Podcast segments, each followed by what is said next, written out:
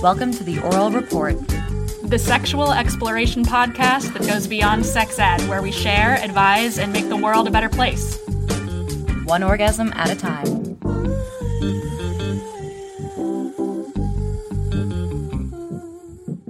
You guys, it's a snow apocalypse. I'm just kidding. We're really only supposed to get like 8 to 12 inches, lol.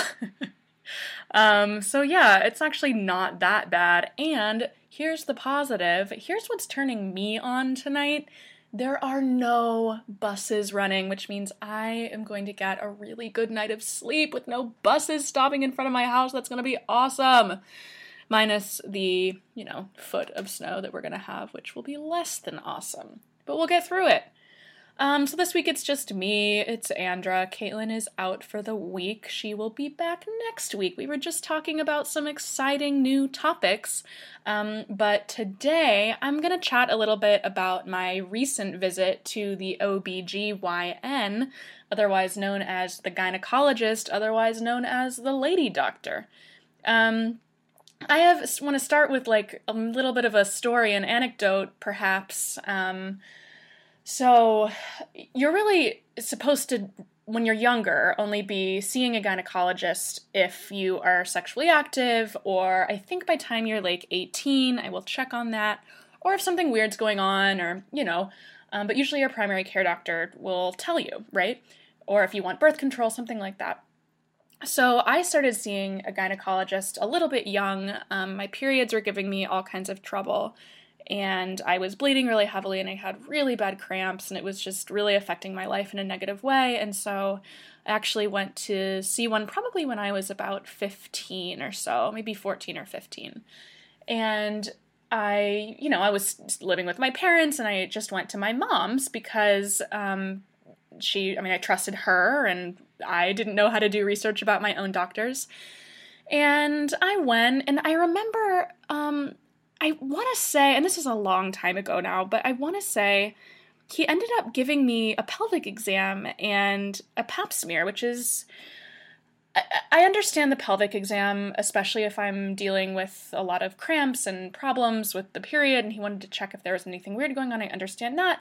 But there really wasn't any reason for me to get a pap smear at that point. And I also recall having this incredibly um, intimate intravaginal ultrasound, which is just as terrible as it sounds. Um, it's not like a regular ultrasound that you get on your stomach with the jelly. They actually go inside you via your vagina and feel around um, with an ultrasound wand. And I, I was really young. It was just, I don't know, I was maybe too young to realize what was happening with my own body. I didn't really have a good sense of who I was in in that respect, and perhaps I would tell myself at that age now, like, hey, take a look at what's going on. I, I don't really think this is this is right or appropriate or or really necessary. Um, but I was prescribed the birth control. Um, and it did. It helped a lot. And and I also want to mention that this was a male gynecologist, which um, big sigh. Obviously, I am sure there are some really fantastic male OBGYNs. I don't doubt that. Um, I, I'm pretty sure the person that delivered me was a male OBGYN, and I think he did a fantastic job. I, I'm here living, and my parents really liked him. But I, um, I don't know. For me, and like this is something that you have to figure out for yourself if you own a vagina. Um, for me, I don't really find that comfortable. Um, you don't have that part of your body if you're a man. You don't feel what I'm feeling. Like you can learn as much as you can and go to school and and think that you understand but you really really truly don't. And there's just kind of a barrier there. Like there's there's no way for that person to relate to you on on a real level that they need to be relating to you on, on in a health sense i think. So anyways it wasn't until a lot well not a lot later but it wasn't until later that i started being sexually active. And I, I mean i was 15 so i might be wrong on the years when i first went but it it was before I was sexually active that I first started going to the gynecologist. And, you know, I went again with my mom at that point. I had told her and, and let her know what was going on. And I remember going and sitting in this office with him, and he was like this old white guy with gray hair. And I remember him telling me, You're sexually active. If you get pregnant, your boyfriend is going to leave you. Or, no, he said, You will get pregnant and your boyfriend will leave you. And I just, I knew deep, deep down that there was something so wrong with that, that my doctor was giving me this unsolicited, inappropriate, really incorrect advice. He had no way of knowing any of these things. I I mean, yes, I was 15, that is young, but I had made this decision very consciously and it was incredibly mature and consensual and I spent a lot of time thinking about that choice and going over it in my head and really deciding to do it with this person that I trusted 100%. And of course we had had that conversation. That's I mean, you always want to have that conversation. What what's going to happen, especially the first time, because you want to feel so, so safe and secure. What would happen if I get pregnant? Where would you be? What would our story be?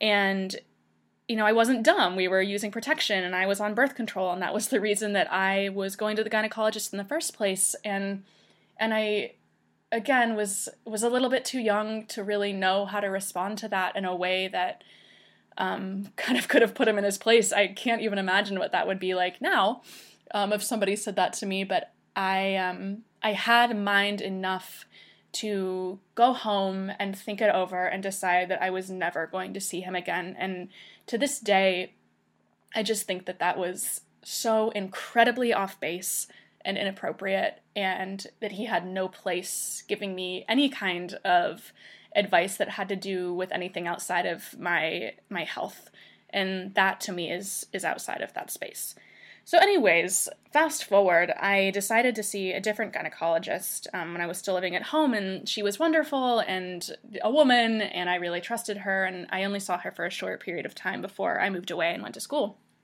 Um, but in the city of chicago i knew that i needed to find a new one because it's very important um, especially if you're sexually active, you need to be going every year, definitely for your yearly exam. And I'm going to go over a little bit what happens um, when you do go in for that, as I just had my yearly exam. It is fresh in my brain. Um, so I see a group of women. Um, they're all women, which I really appreciate in the practice. I believe there's definitely upwards of 10 doctors, but I tend to see one specifically. And so I made an appointment with her. And she is fantastic. I've I've seen her before. She's actually done a procedure on me that was really minor, but it, same, you know, she was still putting me under anesthetic, and that was a big deal. But I I really do trust her, and I've had good experiences with all the women in the practice. Um, and before I get into the exam, first of all, just as a note and precursor to the story, I'm not about to release any information about myself that might be um, not smart or, or about my partners or, or anything like that. I, I don't want anybody to panic if, if they're listening. I'm, I'm not going to throw anybody under the bus. Um, so I went in and, um, you know, they, they want to take your weight, which is always the most fun part about going to the doctor is stepping on the scale. Um, and then I'll go back to the room, and usually the nurse is there, and she'll take your blood pressure and ask you all kinds of questions if your medication has changed, um, if there's anything they need to know, changes in your recent medical history, if you are currently sexually active, if it's one partner, if it's multiple partners, and if you ever feel like your doctor is judging you for those answers, you should find a new doctor immediately. Nobody should ever judge you for your sexual preferences, for how many partners you have, um, for how little partners you have if you're not sexually active. Um, the only concern they should have is your health. Um, so moving on.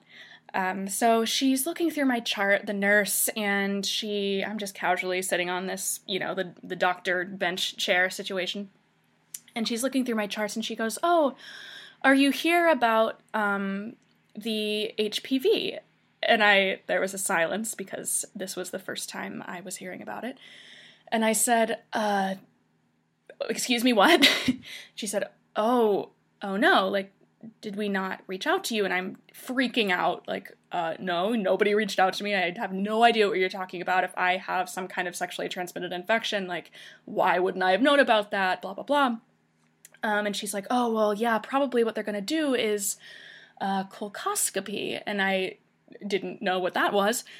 Um, so once she left the room after telling me that the doctor would be speaking to me, I quickly am, you know, I'm freaking out. I Google all these things. Oh my gosh, HPV, what? Um, what's a colposcopy? I guess they like scrape all the abnormal cells out of your out of your cervix, and it's just. I mean, I'm sure it's not pleasant, but it's not like a terrible thing. So I'm waiting and waiting for the doctor to come into the room, and I'm kind of upset. And um, she comes in, and she's like, "Oh, hello." She's doing, you know, her doctor thing and she kind of gets to the point where she's like, "You know, what's been going on?" And I'm like, "Well, everything's fine, but your nurse just told me that there was an abnormality in my pap smear and she mentioned HPV." And she goes, "Oh, well, that's strange. You you would have known about it. Let's look at your chart." And so she goes over to my chart. Um, and she looks at it and she's like, "Oh, oh, no, no, no. Um, your pap smear was actually fine. It came back just minimally, minimally abnormal, which means there were some abnormal cells in your cervix, which doesn't necessarily point to HPV. It just means that, like, there's something going on in there. But we don't even usually tell patients about that, nor do we even want to see them if we find that in their pap smear, because usually your body just clears it up. She said, and if if you if we had called you, we would have probably just told you to come back next year because it would have been fine no matter what. so I take kind of let my breath out because that was kind of a journey that I had been on, but it was it was interesting and I learned some things in the process. One that so many people have HPV and normally you don't know and your body pretty much just takes care of it. I, I think the statistic was something like one in four or one in three um, and in men, actually, you don't even show symptoms. And many of the strains of it, you don't get symptoms at all. As a woman, you know, you, normally a couple of the strains are warts, um, but they don't always show up like that. And then the other thought I had too was, you know, I had the Gardasil shot, and ladies and men, you can also get it as a man. Although when I was younger, they were uh, advertising it more towards women that is a painful, terrible, long process. You have to get three shots and you pass out and they don't let you leave and you have to keep coming back and it's really painful because it's really thick. Um, but I guess the Gardasil doesn't only really protects against the the warts kinds or a few of the strains. So uh, keep that in mind. You're not necessarily in the clear, but it was just a very uh, up and down sort of appointment. It's very interesting uh, to me at least. But yeah, I'm I'm normal. My results came back, and nothing's going on, so there was nothing to worry about in general. Uh, so, anyways, we get through that conversation. Phew. And then uh, she asks, you know, do you want to? We're to do the Pap smear. Do you want to also do an STD screening? And I always say yes. Um, I think anybody should say yes. I think it's it's of course like you're going to be paying a little bit more for it, but if you're sexually active, you owe that to yourself and your partners, and you want to make sure that you're healthy. So, um, at this point, you know, I'm disrobed. I have the gown on that's tied in the back, and I'm completely naked. And you kind of just you just kind of have to get over it. Like that lady is gonna be in your lady parts, and it's okay because she's in lady parts all day long. Like that is her job. Like that is what she does all day. It's not weird. It's fine.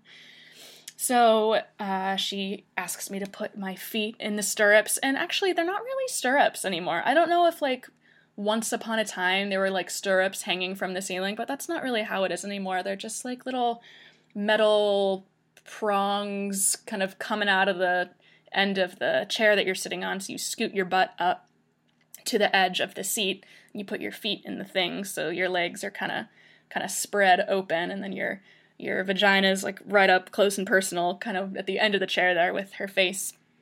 And she did a pelvic exam, so she'll kind of feel around with her hands and make sure everything's okay. And um, then do the pap smear, which is a long, uh, kind of Q-tip type situation, and they they open you up with uh, a metal uh, I want to say it's a speculum. I might be wrong. I'm not a doctor, but it's this uh, metal thing that, and don't be scared, it's not like scary metal. It's just like this kind of thing that opens up your vagina so that they can have a better view. It doesn't hurt. It just feels like a lot of pressure, and they kind of crank you open like a like a fun toy, like a Jack in the Box, except the surprise is that you're inside a vagina. And um, yeah, just kind of pressure. It's not comfortable, but it's not like the worst thing in the world.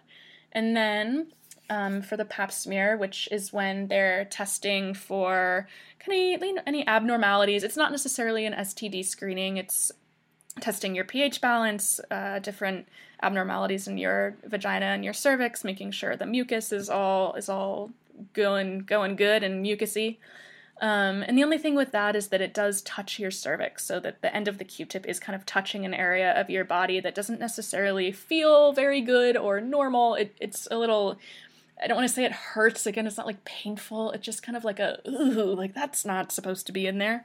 Um, but it's usually done really fast, and then they get what they need and put it in this little container with liquid and they send it into the lab.